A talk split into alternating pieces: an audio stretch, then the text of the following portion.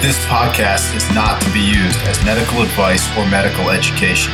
If you are experiencing pain, discomfort, or any other medical or physical ailment, please consult a licensed medical doctor or physical therapist.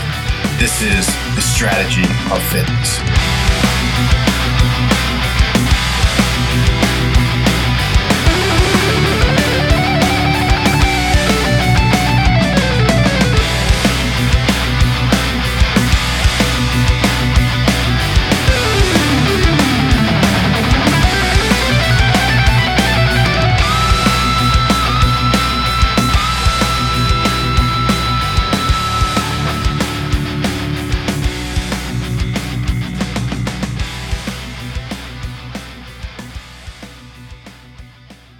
Hey, this is Dan Goren from the Strategy of Fitness podcast. We'd like to thank you for all of your support. And if you love the podcast, please recommend to a friend. Find the Strategy of Fitness on Apple Podcasts, Spotify, and Google Play. Please like, subscribe, follow, and leave a review if you can. On Instagram, we are at the Strategy of Fitness. And we also give you the best gym songs every week, the Strategy of Fitness official hitters playlist on Spotify and Apple Music. Welcome back to episode 40 of the Strategy of Fitness podcast. Nick Cressy, joined weekly by Dan Goren. This week, no Rob Roland, but we have a very, very special guest, Jordan Syatt. What's going on, Jordan? What's up, guys? How are you? I'm doing great. Very happy to have you here and just very excited to, to get your perspective on a lot of different things, man. Amazing. Let's do it.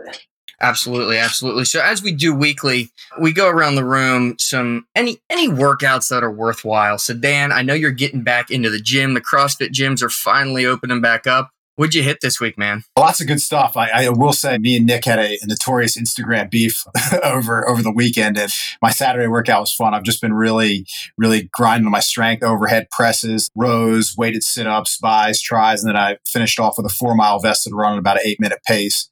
So had to call you out on Instagram there. Obviously, you know, people asking me like, "Yo, like you really went bad on Nick there. like, you guys okay? We're fine." For for many reasons we're fine but i love the content and i'll keep talking shit on instagram. And uh, i'll do anything to make money off this podcast. So if it, if it means calling out one of my better friends for basically no goddamn good reason then i'm going to do it. Yeah that that that rant on ig was so out of context man. I mean you were pulling through on a Thursday. I got early work on Thursday, and you're trying to blast me on Sunday like I'm turning down a lifting session on a Sunday. Give me a goddamn break, Jordan. I'll I'll get into my weekend review. But what'd you do this week in the gym? Listen, before we even get into it, this is a dude that did four times his body weight in a deadlift, which absolutely blows me away. I've never spoken to someone who's done that before, so good on you. But what'd you hit this week? This week was actually all jujitsu. I did a little bit of shoulders, I did a little bit of arms, a little bit of abs, but the vast majority I've trained jujitsu every day so far this week. So nothing crazy in the gym. I'd like to get into that in a couple of minutes because I hear it's a very addicting thing to play with, similarly to, to some Oly lifting. So we'll get into that. My week, it's only Tuesday. I did Linda this morning. Linda, yeah. Uh, I did Linda this morning. I think I told you guys, you know, the three bars of death. We're very CrossFit heavy here, Jordan. Uh, Dan and I, our, uh, our, our resident funny guy, Rob, can't be here today because he's actually a teacher, I think, U- University of Maryland. So he, he couldn't make it. But he, he typically typically is lamenting our CrossFit love. But yeah, week's just getting started. A lot of volume, nothing too specific. Nice. So Jordan, you've, you're, you're obviously you're accomplished, you know, a, a, lot in the lifting world, a lot in the uh, personal training and fitness world, and I love your content on diet, which is what we're probably going to talk about the most today. But as it stands right now, you're obviously a very busy dude. You took the time at our your schedule to hang with us, which is absolutely awesome. What is your weekly workout routine? What do, what does it look like? And especially now with your newfound love of jujitsu, like how do you tie that into what you what you love and, and what you do? Yes, yeah, so basically if i'm not doing jiu-jitsu which i had to stop during quarantine and everything then i go back to a very powerlifting heavy style workout program. I generally do more of a, a put like an upper lower split. I was just talking to my buddy mike who does a push pull i do upper lower split. The difference now is now that i'm i haven't been a competitive lifter in years I'm not nearly number one. I don't try and go nearly as heavy as I used to, but I also I don't really back squat very much. I've got some hip labral issues, so any back squats I substitute with Bulgarian split squats. I generally do a sumo deadlifts instead of conventional, and my sumo deadlift has a very narrow stance. So it's a very like narrow stance sumo deadlift. So it might actually, it, I think a lot of people look at it and they think like he's trying to do a conventional with his hands on the inside, but it's it's just a slightly wider than shoulder width apart sumo. And then I also do a fair amount of some bodybuilding work in my accessory work, but very little accessory work geared towards building mass in my lower body specifically for jujitsu. One thing that I realized early on in jujitsu, which I, I wrestled my whole life. I wrestled from eight years old to 18 years old. So I have a grappling background. And then I got into jujitsu about a year ago. And I realized very early on that muscle mass on your legs is very, very inhibitive of a lot you can do in jujitsu. Muscle mass in your arms and shoulders and chest and neck is very helpful for a number of reasons. So I've done as much as I can to maintain and build strength in my lower body, but actually reduce or minimize muscle mass in my lower body. And then when I'm doing jujitsu, usually I'll I just started up again literally the last week. So I go from a upper lower split to more of like a full body three day a week split to combine that with jujitsu.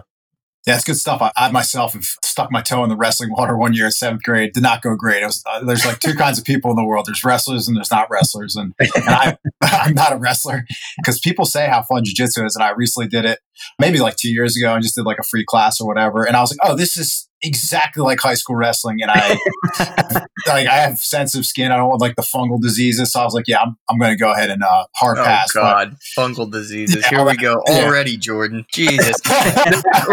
when when you said wrestling from eight to eighteen, my ears perked up. I I did the same. Absolutely love the sport.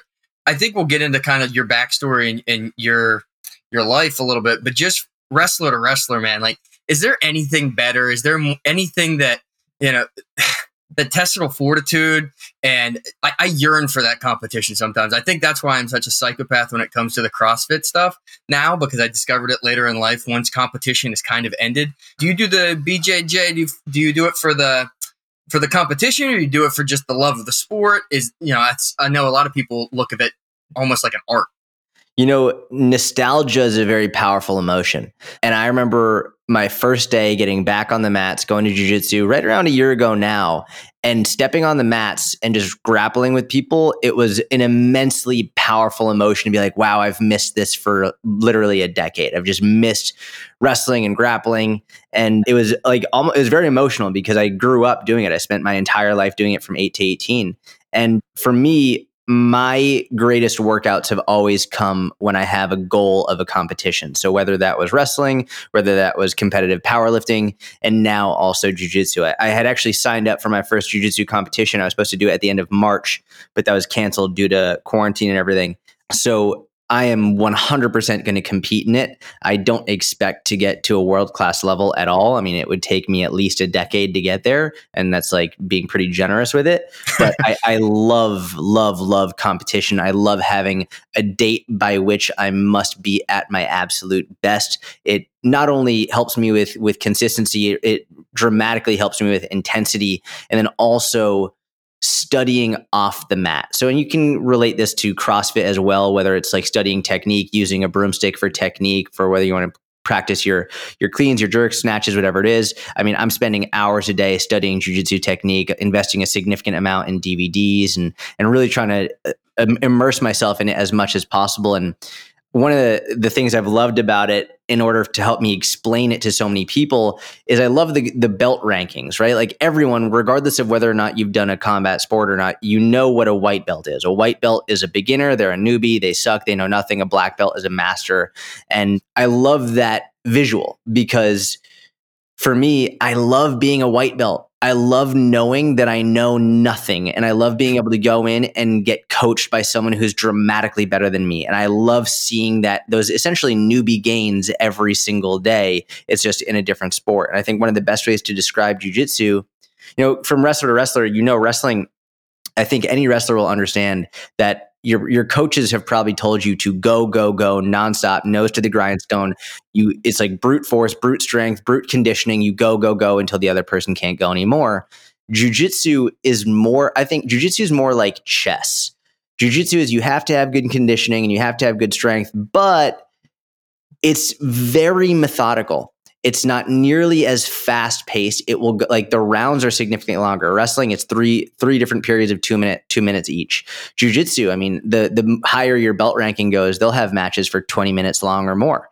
It's like you can't keep that wrestling pace up in a jiu-jitsu match. And if you go take a wrestler against a good jiu-jitsu fighter, then all of a sudden you're gonna the jiu-jitsu the jiu-jitsu fighter is just going to sit there and wait until the wrestler tires himself out and then he'll choke you mm-hmm. out. So it, it's a super super fun sport. It's a very much like human chess in which you can break the other person's limbs or choke them out I love that man, and it's it's so weird from again the wrestling perspective. You never lay on your back, right?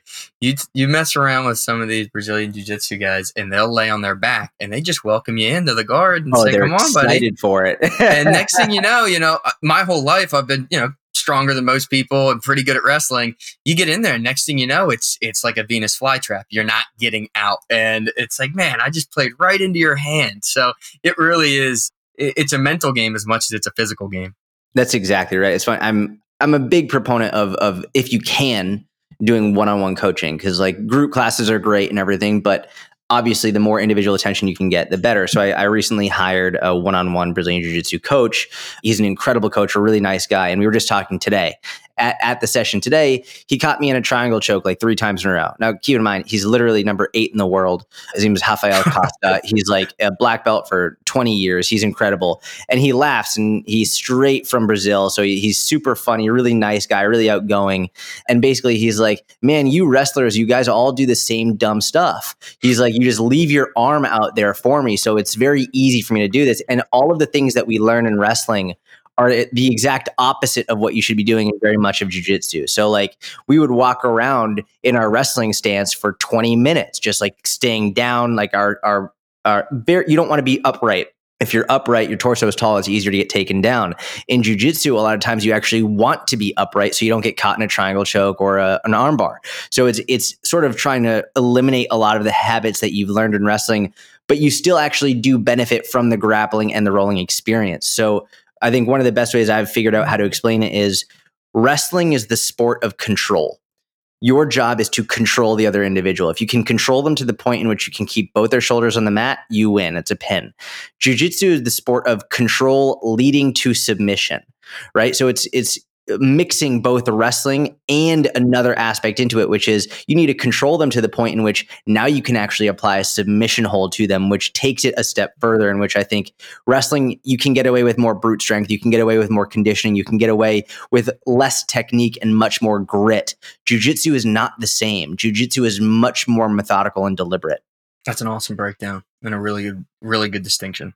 Yeah, that's a that's a great breakdown. I love hearing that you're still like you, you have accomplished a lot in the strength conditioning world, and it almost makes me you know re- relate it back to kind of what I'm going through with, you know, I've been in the yeah, I'm 35 years old and been in you know weight rooms, and I've really liked running a lot, and I think CrossFit like much like you said with jiu-jitsu it's just a new challenge to tackle something totally different where you're still engaging in a physical manner but it's it's just a totally different thing and, and kind of has renewed my faith slash enthusiasm for exercise in general. So i don't know if you feel any of that too so.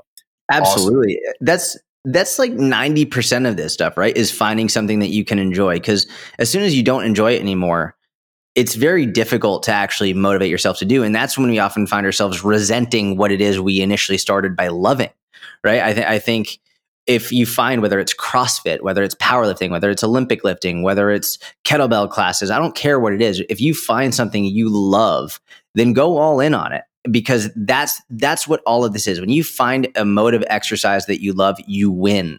And most people never actually find a, a, form of exercise they enjoy so much. Most people feel like they need to suffer through exercise. Now, that's a whole separate topic. We can talk about willful suffering. Just because you enjoy CrossFit doesn't mean you're not going to absolutely like go through some brutally hellish workouts, but all of a sudden it becomes worth it because you actually love the process and finding a a mode of exercise that you love and enjoy, I think that is literally 90% of success. God, that's the key to happiness right there. That's the key to happiness. I feel so bad for the people that have, ne- they're probably not the people that listen to the Strategy of Fitness podcast, but the people that have never like found that passion. And you can tell when you talk to someone who doesn't really align with that thinking, they just don't know what it means. They're like, "What do you mean?" It's like you kind of lose yourself when you, when you're just enjoying what you're doing so much that yeah, of course there's going to be painful days, but for the most part, it's just like it's a passion. It's like spending time with a best friend or or with your wife or your kids. Like it, it's it's so hard to explain. I think you did a good job doing it though. Thanks, man. Yeah, absolutely. So, Jordan, a little bit about us. I'm a physical therapist, like I said, 35 years old, wife, two kids, yada, yada, yada. And there's, you can go back through our episodes and listen if, if you're a new listener out there and, you, and you've been turned on to us via Jordan, which is great of who we are. Nick is very modest, but he's a military badass, former, former uh, Navy special warfare operator. So that's a little bit about us. And I just want to know a little bit about you because you've blown up. Your YouTube is killing it. Your Instagram is killing it. I think you had like one of the reasons I want to get you on is your dieting tips is like your stuff that you put out in like a little Instagram post is better than like 99% of the bullshit that's out there. And it's probably simpler too. I like simple and I like plain and I like scientifically based, which I think you fall into all those boxes. So tell me who you are, kind of what got you into this passion speaking about the diet. Yeah, man. Well, so first and foremost, thank you. And also, Nick, thank you for your service. So, I started all this from wrestling, basically. So, I, I, wrestled from 8 to 18. I made varsity as a freshman. I had to cut from 112 pounds to 103 pounds my freshman year. And me too, bro. The, the, the issue was I, I was fortunate in that because I'd been wrestling for so long, but by the time I got to high school, my technique was actually very good. I was a good technique wise wrestler and endurance wise, but as a freshman going up against juniors and seniors, I wasn't nearly strong enough. So I started to research strength and conditioning and I started to research how to use nutrition in order to lose weight because trying to cut from 112 to 103 based on the high school wrestling coach's nutrition knowledge was a very poor idea. So I ended up applying to an to a gym nearby for an internship. I was just like, hey, like I'll come, I'll clean the floors, I'll take the trash out, just like let me come and train and learn from you. And the first gym denied me. They said our clients don't want a high school kid walking around. And so I applied to a second gym and they took me in and it was a blessing because they were incredibly knowledgeable. They were very science based and I was 14 years old and from 14 years old, I was thrust into a very science based community of both strength and conditioning and nutrition. And so I was I was very lucky, and they took me under their wing. They helped me a lot. So and I worked there all through high school, from 14 all the way until graduation. And I would actually come back during summer vacations and, and still work there. So I became a coach very early on my first client, I remember vividly, was a 68 year old guy named Fred at this gym. It was called Punch Kettlebell Gym. And his main goal was literally just to be able to pick his grandson up without hurting his shoulders because he had serious rotator cuff issues. So, as a 14 year old kid, 15 year old kid, wrestler trying to lose weight and also just look good naked, my perspective at the time was everyone just wants to get a six pack and be strong. But then my first client doesn't care at all about that. And this is where I really developed my passion for coaching. I was like, this guy doesn't care how he looks naked. This guy doesn't care about any of that. He just wants to be able to pick his grandson up without hurting himself. It was a huge perspective shift for me to have at a very young age. And I was very lucky to have these incredible coaches, Stacy Shadler, Kevin McCarthy, took me under their wing and they were watching over me as I did program design and as I coached him and cued him and all this stuff. It was just so much experience at a very young age that I'm incredibly grateful for now. And I was also I was in special education growing up. So in special education, I had a lot of I had extra time. I would go to a separate room for to take exams, and I always had trouble learning based on the way the education system was set up. And I think that actually has benefited me tremendously as a coach and as a content creator because I know as an individual who struggles to take in concepts and understand them based on traditional education, I've learned how to relay information in a very simplistic, very digestible way because I had to do that myself growing up, all the way from elementary school through college. So I think that's helped me a lot in terms of understanding how can I relay this information in a way that's over, like outrageously simple and easy to digest that will people they'll not only understand it but they'll actually be able to apply it. And so that's really how i've been able to do it. That's a terrific answer yeah. And you know being from a physical therapy background it, it will change your perspective when you have people that come in with just the most simplistic goals ever. But if you help them reach those goals I mean, the, the change in quality of life is, is probably greater than any six pack or, you know, massive pec blowout or lat blowout that, that they could get. You know, they, they, they just want that functional component of their life back and, and giving that back to them, you know, as a young man, I, I can't imagine how much of a profound impact that had on, on your future. Yeah, hundred percent. Do you read any of the? Uh, oh my God, David and Goliath, uh, Malcolm Gladwell. Do you read any of his books? Yeah, Outliers and whatnot. Yeah, yeah. I think it might have been in Outliers where he talks about all the amazing CEOs and billionaires that have struggled with dyslexia, and they had to learn things in a different way, which kind of reshaped and remolded their ability to to kind of get into their different pursuits. And because of the way they had to learn because they could barely read they they became you know these fascinating and amazing people that looked in the world in a completely different way. So that that story of yours completely reminded me of that. Yeah yeah that, i think that makes a lot of sense. And i think that really comes down to uh, one of the things a lot of people tell me is like my analogies. And I really go out of my way to try and come up with analogies that make sense to people that really like they hit home with people. They not hit home just like on a surface level, but actually internally on a, on a deeper emotional level, be able to express things in a way that anyone can relate to. And I think when you can take something from a knowledge base to more of an emotion base. Sort of, I was talking about earlier about nostalgia. Nostalgia is an incredibly powerful emotion. When you can get people to feel something in regard to something you're teaching them knowledge wise, they're far more likely to actually understand it and understand the importance of it and be able to practically apply it rather than just teaching them, all right, well, we're just going to teach you the Krebs cycle today and we're going to memorize that. It's like, no, that doesn't do anything. How about we actually teach you something that you can develop an emotional connection with that you'll then really understand and understand how to practically apply to your daily life. Very cool. Just to derail us now that we're in a nice flow, you, you mentioned cutting weight in wrestling, and I, I, I, love commiserating with folks about that. So I, I have this theory that the weight cut in high school has permanently jacked up my metabolism, and I think in a good way. I mean, I can float like six pounds in a night. Like no bullshit. I'll go to sleep at 200 and I'll wake up at like 194. Do you think? Uh, look, you're the you're like a diet master at this point. Do you think that sucking weight very un you know I wasn't doing it the way you should do it. Let's put it that way. it was pretty aggressive. I mean, the Milford, the Milford, Delaware high school wrestling team wasn't the epicenter for uh, strength conditioning and weight cutting. I'm trying. I'm tiptoeing. I'm tiptoeing because I don't want to say I was a fucking idiot, but I was kind of stupid, sucking a lot of weight the night before a match. Do you think that has a long lasting effect, or am I crazy?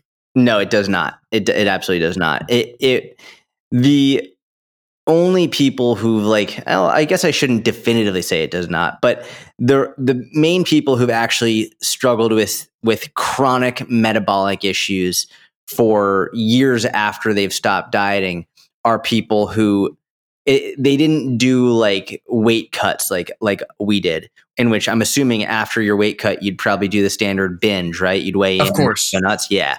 So oftentimes the, the majority of people who really struggle with metabolic issues are the people who legitimately starved themselves for like with severe anorexia for mm-hmm. years for years and years and years. And then and so that uh, sucking weight overnight even how as terrible as it is for you especially from a psychological perspective no I, I don't think you jacked up your metabolism. And i think it's actually you you said two terms that I think most regular people will not understand: sucking weight and floating weight.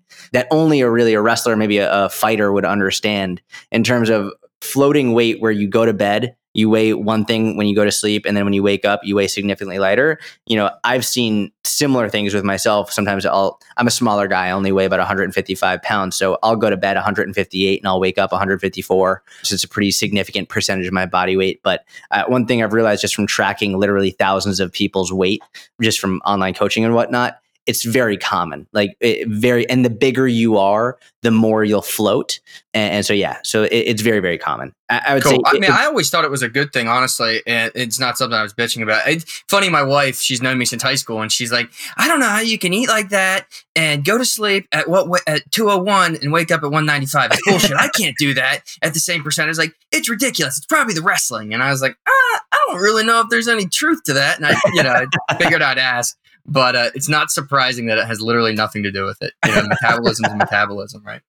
Yeah, and our bodies are very good at recovering. I think a lot of humans and, and people in the industry, more charlatan based and pseudoscientific based, they like to make it seem like our body is really bad at what it does and our body is very good. Our bodies are very intelligent. They're very good at recovering. They're very good at at recuperating. And so a lot of people who are like oh you're going to have metabolic damage. I'm like you have no idea what the fuck you're talking about. It's just it takes a lot to really really hurt your body's metabolism. Yeah, I mean, it's not it's not a fun thing to to think about, but if, if you really dig into history and people that have been starved or or you know grown up in really harsh conditions, like if you know me, you know I'm always on the run, up early and home late. So having a three hour morning routine isn't really in the cards for me. What is in the cards is AG1. It's a fast way to get vitamins and minerals I need to perform. I first gave AG1 a try because was, I wanted a single solution that helps support my entire body by filling in nutrient gaps and simplifying my morning routine. Since drinking AG1 daily, I've always felt strong and energized and ready to attack the day. Not only does AG1 deliver my daily dose of vitamins, minerals, pre and probiotics, and more, it's a powerful, healthy habit that's also powerfully simple. It's one scoop mixed in water once a day and every day. I know that AG1 is giving my body high quality nutrition. Every batch of AG1 goes through a rigorous testing process so you know that it's safe. And AG1 ingredients are sourced for absorption, potency, and nutrition density. AG1 is a supplement that I trust to provide the support my body needs daily, and that's why I'm excited to welcome them as a new partner. Here is your chance to start every day this season with a gift to yourself. Try AG1 and get a free one year supply of vitamin D3K2 and five free AG1 travel packs with your first purchase exclusively at drinkag1.com slash proven grit. That's drinkag1.com slash proven grit. Check it out they can live normal adult lives if they're recovered, you know. Oh, so absolutely. The, the, the adaptability yeah. of the human body, I think, is is almost infinitesimal. Like it's it's infinite, you know. Like it's an amazingly adaptable structure, and it's not a machine. It doesn't operate like you know a Toyota Corolla. It's it, it's amazingly adaptive. That's exactly right, hundred percent. So Jordan, I want to talk to you about this because I've, you know, kind of in, within my family, you know, have had some experience with this, but but disordered eating, right? I think it's disordered eating, people who binge eat, people who, you know, have anorexia, bulimia. I know you're not a, you know, technically an MD that deals with these types of patients or a psychiatrist that deals with these types of patients, but how common do you think the binge eating is in the disordered eating spectrum is amongst gym goers and amongst, pe- amongst people that might listen to this podcast? And, and what, beyond the steps, and I think that all of our advice would be, you know, go seek medical help. But but how common do you think a, like a milder version of this disordered eating is? So it's a really wonderful question. I would say binge eating is one of the most common things that I see on a daily basis. And I think more people struggle with it than people realize. And, and one of the issues with that is so many people struggle with it, but especially until very recently, very few people actually talk about it. So most people who struggle with it think they're the only one and which is why one of the most common tendencies of people who binge eat is they do it alone. So we see this one. I think one of the most common patterns we'll see is someone will not eat much in public. They won't really eat much at work. They won't eat much if they go out to eat with friends. And then they'll go home. And when they're all alone at night, 8, 9, 10, 11, whatever it is at night, when they're all alone, their family goes to sleep, their partner goes to sleep, then they'll let loose and they'll binge on easily thousands of calories. And these are often the people who a friend will say, Well, my friend, they barely eat at all, but they struggle with losing weight. So clearly calories aren't the issue. It's like, Well, are you with your friend at 11 p.m.? Because if you're not, then you have no idea what they're struggling with. So binge eating is without question one of the biggest issues I see across the fitness industry in the world in general. Interestingly, I've noticed that the more people get involved in fitness and physique development, the more likely they are to struggle with binge eating. People who aren't as involved in fitness or aren't as focused on their body rarely struggle with it. And I think it's it's one of those things that develop that as you get more and more obsessive compulsive over your body fat and then also in turn over your nutrition it's one of the things that ironically you lose control over is your nutrition. The more obsessive compulsive you get about your body about trying to lose weight about trying to manage your nutrition the more difficult it is to actually control yourself around food which is why it's very interesting I see people who are not in the fitness industry who have significantly healthier relationships with food than industry professionals, whether it's nutritionists, personal trainers, whatever it is, just because they don't think about food all the time. But if it, it's not, it's not normal. It's not a good thing to be constantly thinking about food. And the more you do, the more likely you are to struggle with it. So that's tremendously common, especially as you get into the fitness industry. And then anorexia, bulimia, they're they're less common. They clearly are a huge, huge issue that many people struggle with. And I think the number one recommendation I could, could give for anyone with that is go see a doctor immediately. And also understand you're not alone. There are many people who struggle with it, but those are are less common than we'll say binge eating. Got it. And then, you know, you probably wouldn't call it a fringe disorder. It's probably a disorder or not. But if you do, if you're working with a client, you're coaching someone, how do you address it? Because people can be very protective around that. How do you, how do people let their guard down around you? Or is that inherent in the, the coaching relationship? So it's definitely not inherent. It's it's sort of how you develop as a coach and how you foster the relationship with a client if there's any coaches listening, or even for you too, if you if you want, I don't know if you've read it. There's a wonderful book called Motivational Interviewing. A lot of people, when they start looking for it, they find there's recent a recent text for motivational interviewing that was created specifically for the fitness industry. I never read that text. I read the original motivational interviewing text, which is a tool that psychologists use with their patients in order to help the patients essentially come up with the answer on their own. Because if I were just to tell you, like, hey, eat more vegetables. You'd say, hey, fuck off, right? like it's just human nature, especially as you get older and older and older, to not want to listen to what other people demand you do. As soon as you're demanded to do something, it's like, get the fuck away. Even if you've paid that person to tell you what to do, it's still oftentimes like, I don't want to do what you're saying. And that's where I think a lot of coaches go wrong. A lot of coaches demand something of their clients. They, you must do this. You paid me to do this, so do this. And it's like, it's a really terrible way to go about it. You know, sort of to go a little bit off track, we actually see this right now in, in society and culture with people demanding people to post certain things on social media, demanding them to stay, say who they're with and who they support. I'm like, why are you demanding this of anybody? Like, let people do it on their own. And if you understood behavior change in psychology at all, you'd understand demanding it of them will actually push them further away from your cause. Like the COVID thing, they tell me to stay in my house, and the first thing I want to do is just go to the bar and just you know French kiss people. That's exactly right. you would think we would all realize this because we were teenagers at one point, and everything my parents told me to do, I did the opposite of. So it makes perfect sense that we would continue to do that into adulthood. That's it's very much it's I'm sort of joking, but sort of not joking. Like eventually, if, hopefully one day when I have kids, like if if when they're in high school, I'm not going to say you can't drink. Like that's a very stupid idea because I know that's what I was told, and I drank like crazy. It's whereas if you say like, yeah, listen, if you want to have some drinks, that's totally fine. And it's like talking about that and then educating them on and being there to support them. But and this is essentially what you do with a client. It's like if someone's if you th- think one of your clients is struggling with binge eating or anorexia or whatever it is, talk to them about it and, and ask them questions that allow them to talk that give them an opportunity to share it with you rather than you demanding them them do things even and especially if you know the answer even if you know what is wrong and how to fix it that doesn't matter. And this is a super important thing for coaches to understand.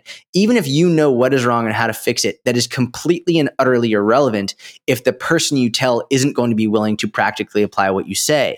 So, your job as a coach isn't to tell them what to do, it's to structure the conversation in a way in which they figure out what to do on their own that resonates with me so much because in the physical therapy landscape, you know, there's a lot of room where I'm trying to have somebody make a behavioral change, be it exercise more.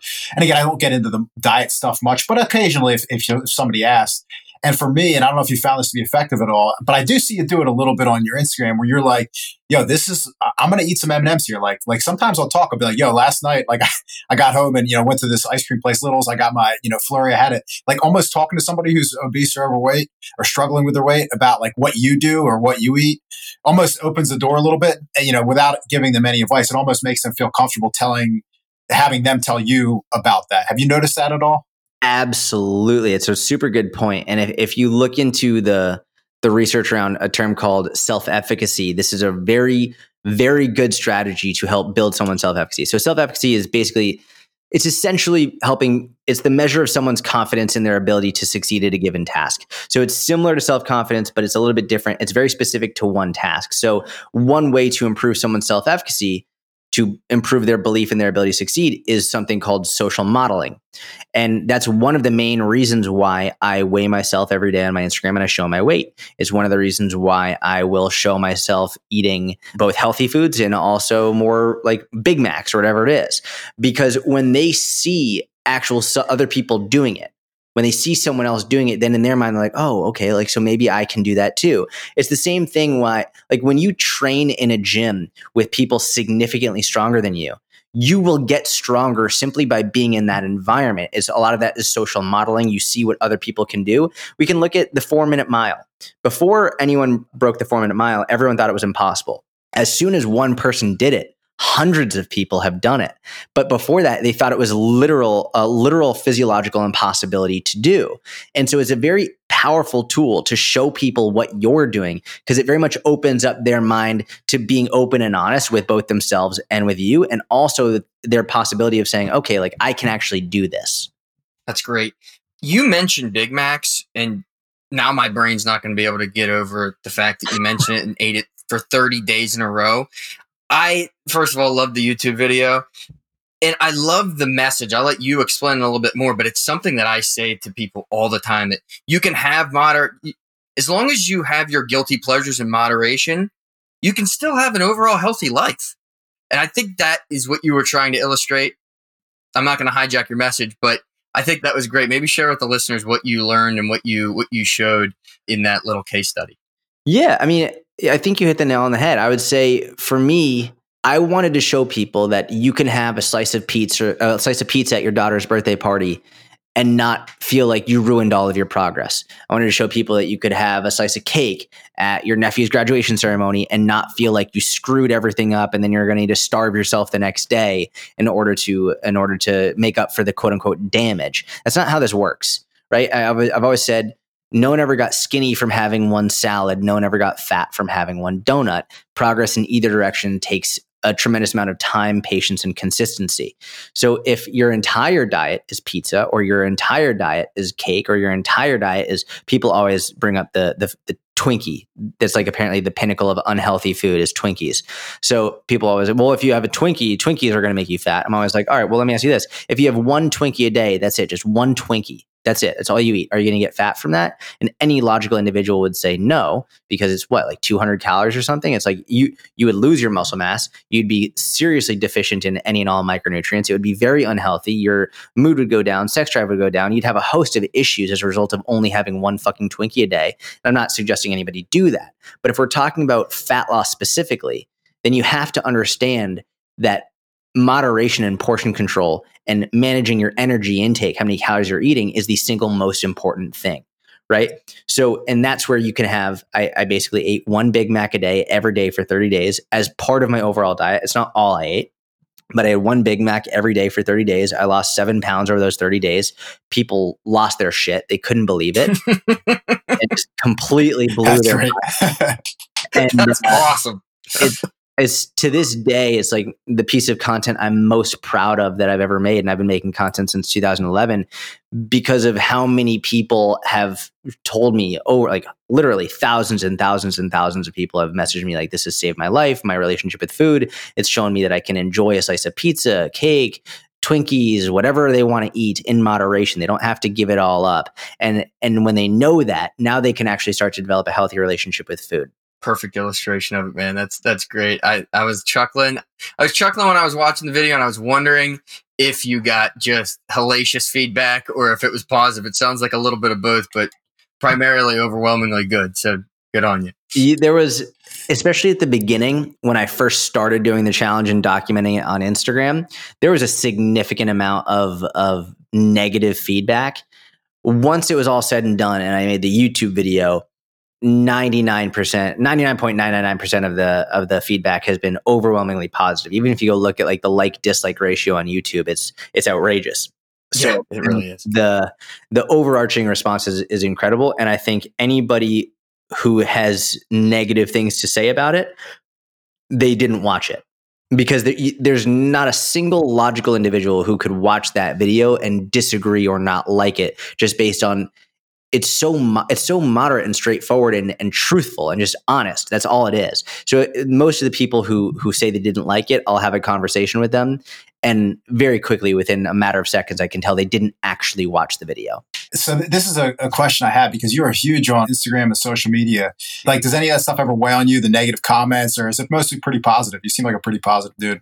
Yeah, I mean, I think I'm very lucky in that I, I am a pretty positive, optimistic person. I think that's very much like genetically within me, and I'm super lucky about that. I can see why people with large audiences really struggle with it. I can see why people with large audiences who get like, I mean, I'm nowhere near famous at all. Like, I mean, there are people with millions and millions and millions of followers. They're being just like their lives are completely intruded on. They have like paparazzi outside their house. They can't get a minute alone. Like, I can see how people would lose their shit. I can see how people would hit a camera that's in their face and then the media only shows this one snippet of the person getting mad at the camera. It's like imagine that day in and day out and day in and day out people constantly bombarding you with messages and messages and demanding things of you and shoving it in your face. I mean i'll tell you you know with all the recent events going on with the coronavirus and then with, with the tragedy that was george floyd's just murder i've felt an immense amount of pressure from people to do things that I think are a little bit inappropriate of anyone to ask a complete stranger, demanding people, demanding me to say who who I stand with and what I support and posting links to do this and links to do that. It's just like it's nonstop. It's a barrage of people demanding things of me solely based on the number of followers they see that I have. I'm like, this is this is completely utterly inappropriate to demand this of anybody, never mind a complete stranger. So it, it's overarching incredibly positive and I'm blessed to have such a platform. But yeah, it can be very, very invasive and intrusive for sure. Yeah, it's it's definitely the gift and the curse because obviously, as you're acknowledging, there's worse ways to make a living, but the exposure can be overwhelming, I'm sure. To that point, we'd be remiss not not to mention the content king himself. You you trained Gary Vee for three years, right? Another awesome YouTube video you you put up kind of how that ended. What was that experience like other than it just sounded like just a grind, bro? Like it was nonstop. You were traveling so much. Good Lord. It was every day for three years, right? Yeah, it was literally seven days a week for three years straight. And I think when people hear that, they don't fully understand what that means. It's like no vacations, no weekends, no nothing, seven days a week for three years straight, completely and utterly on call whenever Gary needs you. And if he was in Hong Kong, I was in Hong Kong. If he was in LA, I was in LA. If he was in Tennessee, I was in Tennessee. If he was in the United Kingdom, I was in the United Kingdom. It was he's always somewhere. he's always somewhere. I spent more time in airplanes and hotels than I did in my own apartment over those three years. And I think yeah, it's it's not difficult. You go look back at my physique when I first started with Gary, which was near the end of my. It was it was a, a, little bit. Maybe about a year after my. Oh no, not a year after. It was probably about like six months after my powerlifting career had ended. Uh, more like nine, ten months. Either way, it was, it was almost a year after my powerlifting career had ended.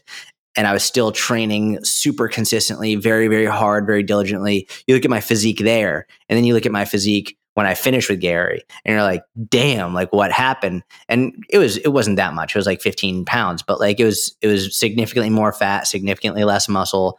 And I, I think one of the greatest benefits that I took from it outside of learning about content and social media and, and human behavior and psychology was understanding how difficult it is for busy people and not just business professionals, but busy moms, moms of two, moms of three, staying at home all day. They're constantly on the go. I really saw firsthand how incredibly difficult it is as a very, very, very, very busy individual to keep control of your nutrition, to be consistent with your training when you're super exhausted and the last thing you want to do is work out. It's one thing when you're super exhausted as a coach, but you're still at the gym all day and you can still get your workouts in and you're still you can still package your meals and meal prep. It is completely and utterly different when you are on the go 7 days a week nonstop. And I think that has benefited me tremendously as a coach and content creator to learn okay, well, listen, these people, they are not trying to get to 6% body fat. These people are not trying to deadlift a world record amount.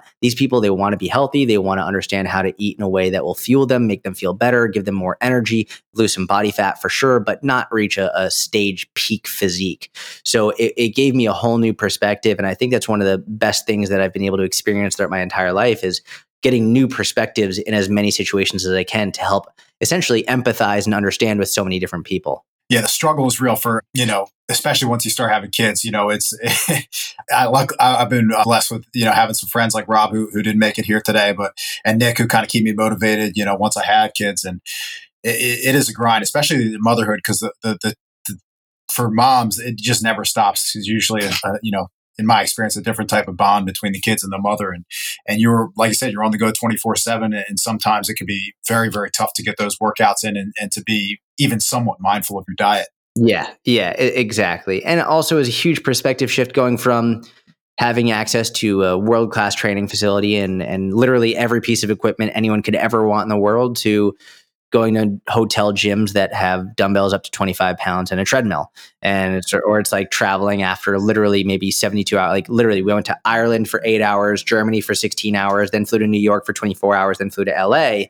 it was like all right i'm fucking exhausted i've barely eaten at all and i like have just been working on planes nonstop but and I haven't worked out in the better part of four days as a result of it. It's like it's very easy for a week to go by without working out once when you're just constantly going.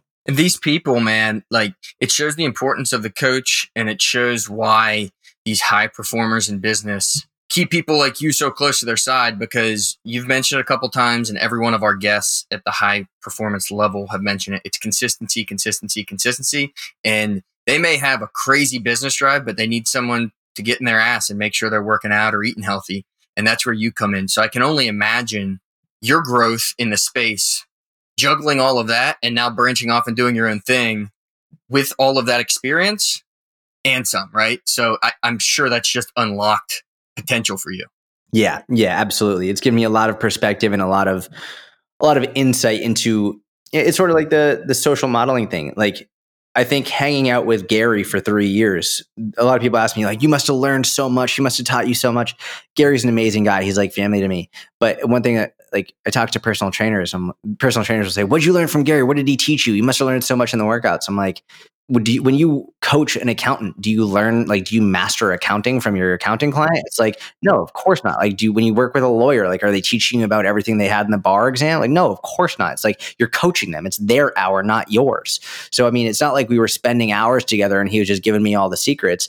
The the biggest thing that I learned from Gary just from observing him was how fucking hard this guy works. He's up at five, six in the morning every day, goes to bed at midnight, one, two in the morning, repeats over over and over and over. He does like his schedule is booked six months in advance. He doesn't have a free minute in the day. Everything is is in the calendar, including his shower, including his travel time. It's like it's seeing that above all else showed me what's possible. So in the same way I see a four minute mile as possible, even though I don't want to run a four minute mile, I know that I have a lot to improve and I know I can do a lot, even if I just want to get to a, I don't know, five and a half minute mile. Like that'd be great. I don't want to get to Gary's level because like that's not the life I want to live, but it does show me I can get to a very high level just by working harder. That's awesome, man. Yeah, so we're, we're getting close to the end here, but we do want to hit you with some quick hitter questions and then see if you have any gym songs for us that could help the help the listeners out in the gym. Yeah. So my first question is what how do you define strength? So you have uh, four times your own body weight in deadlift, but if you're at the gym, you're seeing somebody else lift and you see them hit a, a certain number, be it absolute or relative strength. What's what is strong to you? What's your definition of strong? Specifically in relation to to the gym and, and physical strength? Exactly. Like somebody if like an example would be if somebody could hit a 275 pound bench or somebody can bench one and a half times their body weight something like that what is a good standard for you and the listeners? I would say a, a three times body weight deadlift is a really good marker. I would say a two times body weight squat and a one and a half times body weight bench press are all pretty damn strong individuals. If you can get to those markers, I'd say those are great. I would say if you can get to half of your body weight in a weighted chin up, that's also a great marker to hit. So yeah, I'd say all of those are, are some of my my major ones. I love that. I love the ad of the pull up there. That's fantastic. No one's done that yet.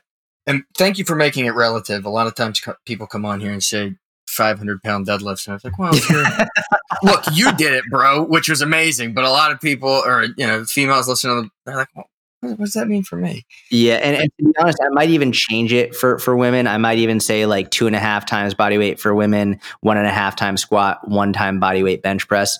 Generally speaking, it, it's significantly it, men have an advantage in many ways, especially when it comes to strength. Women have a massive advantage when it comes to more flexibility and mobility. Very rarely do you see a man who can do what a woman can do in yoga just because women have a massive advantage in that based on just congenital laxity, blah, blah, blah. So I think generally reducing those by about half for women makes sense. Perfect. Okay. My question is a very important one. Favorite seltzer? unalcoholic, non-alcoholic. What do you got? Favorite non-alcoholic seltzer. That's it. Perfect. I would say I'm a big fan of just re- regular. What's the? It's Perrier, right? I think it's Perrier. Is like the green. Yeah. Yeah, that's yep. my favorite one for sure. I, I like it in the, gla- the. I'm not bougie, and I, I, don't get it in the glass bottle for my home. I You're usually get the plastic one, but when I'm out at dinner, it's just something. It tastes better in the glass bottle. Yeah, I'm with you there. I totally agree. And I have no problem being bougie. If I'm out at nice dinner, I'm getting that in the glass bottle. What about alcoholic? Are, are you on this Bud Light Seltzer, White Claw, High Noon craze or not so much? no, I, I'm not much of an alcohol guy at all. I literally took an entire year away from alcohol in 2019 and it extended several months into 2020 just because I'm I'm not a big alcohol guy, but right now I'm drinking a fair amount of white wine. And also when I when I go something for a little bit more hard, I'll go for some whiskey. But I will say, I mean, I spent four years in Delaware and I'm a huge fan of Dogfish Head. Shit, we didn't even talk about that. We're running out of time. Why were you in Delaware for four years? School. I went to University of Delaware. Ah, well, there that's you go. Me, yeah, that's where me and Rob went for a PT school. What did you study there? So I actually started in exercise science and then I fucking hated it. Cause you have to remember, I just went from four years in high school at, at a coach at a gym at coaching people and with like in a very science based community. And then I went into University of Delaware. And to be fair, it could have been any school because after high school, I took a year off. I went to Israel and I lived in Israel for a year. One of the best years of my life. Went to University of Delaware and I fucking hated it. I hated the people, I hated the school, I hated the teachers, I hated everything. And that's just because I was an angsty, obnoxious little kid. But I was just, I hated it. And so I went into exercise science and I very quickly learned that none of the teachers or professors had actually ever coached anybody before. And they were talking from a textbook that was years old. And I, even when I would discuss recent research with them, they were tenured and they had never, they hadn't read up to date research at all. So I was pissed. And I also realized that you could have the best program in the world, you could have the best whatever, but if you if the client doesn't want to make the change, then it doesn't matter. So actually, I switched early on in my freshman year to behavioral health and psychology, and that was the best decision I made. That's funny. That's my under, uh, undergrad degree was also in psychology before I went into to PT for grad school. So similar route there. That's awesome. That's awesome, man. Uh, a super glowing endorsement, University of Delaware. Thanks. well, at least he, uh, he, shouted out Dogfish Head. That's good. I'm sure he went down to Dewey a fair amount. Nothing bad to say about Dewey. I, I can't imagine anyway. No, Dewey's great. Dogfish Head is great. I'm a huge fan of the 90 minute IPA. I, and just to be fair to the university, like I I think I would have hated college anywhere. I was very close to joining the Israeli Defense Force. The only reason I came back is because my mom said if I joined the IDF, she was literally going to fucking kill me. So I was like, dude, right. I went over there and trained with those guys for a couple weeks. It was awesome. You loved it, huh? Awesome. Oh, I love it. Tel Aviv, for one, is just. Is there any place better on earth to go chill? oh my god! And then hanging out with those guys there's some bad dudes. Yeah, I have family there, and my family there is one of my family members. He was in the tank units there, and he was telling me that U.S. troops come over there all the time, and they have like these joint either missions or training missions. And so the, the U.S. comes over all the time, and they have a great time. They they live in Haifa, so I don't know if you're in the north. Okay. Oh. Yep. Yep. Yep. Yeah, I went up to like where the Shait Shait 13 is up there on that. Yeah, it, it's it's like a place you can't find on the map type thing. It's they do things the right way over there for sure. That's awesome. I love that. Yeah, very fun. Awesome, boys. Well, let's let's go around the room quickly. We do gym hitters. We have a little Spotify playlist that we plug every week. What is what's your number one go to gym song, Jordan? Right now or forever? I don't know if I have one gym song, but I would say anything Eminem is like that's what I would always listen to when I was warming up for wrestling in high school before a match. And so Eminem is like basically the n- number one artist I'll listen to. Also DMX too, but Eminem or DMX are my two like main hypes hype artists. Me too. Me too. Give me one. You got you got to go with one though because we're throwing it on the playlist and it's going to be a Jordan pick. Oh man, one song. I'm gonna have to look up the name of it. Let me see one sec. We'll go till, till I collapse. I like that. Till I collapse. All right, it's on there, but guess what? It's got the double stamp. There it's you got go. the Jordan Syatt stamp. I appreciate that. Or what about what about lose yourself? There you go. I don't think that's on there yet. Hey, it's not on there. Well, yeah, let's do that. That's a good one. Perfect. Awesome. Nick, Nick, what do you got for gym hitters? I have a red, gold, green clapback. It's my only one this week. All right, I came with a few. Number one, Mother by Danzig, uh, something we haven't got on. It is an 80s song, so all the listeners can uh, can get ready for that. But it isn't like a hair metal song like I usually pick, so give that a shout. The second one, She Sells Sanctuary by The Cult, and then Paper Dolls by Ballyhoo. So I'm all, throwing all those three on the list for, for that. Well, Jordan, thanks so much, man. We will plug the hell out of you when we post this tomorrow. Link all your accounts, etc. Keep doing what you're doing, man. I think you do some incredible stuff, and I hope we can continue the conversation down the road. Yeah, thank you guys. This was great. I appreciate you both, and I'd be happy to hop on anytime. Thank you so much. Hey, Jordan, you're the absolute man. Thanks for the time. I, I thoroughly appreciate it. And you are a, a staunch professional. You are awesome, man. Thank you guys. Have a good day. You too. Take care.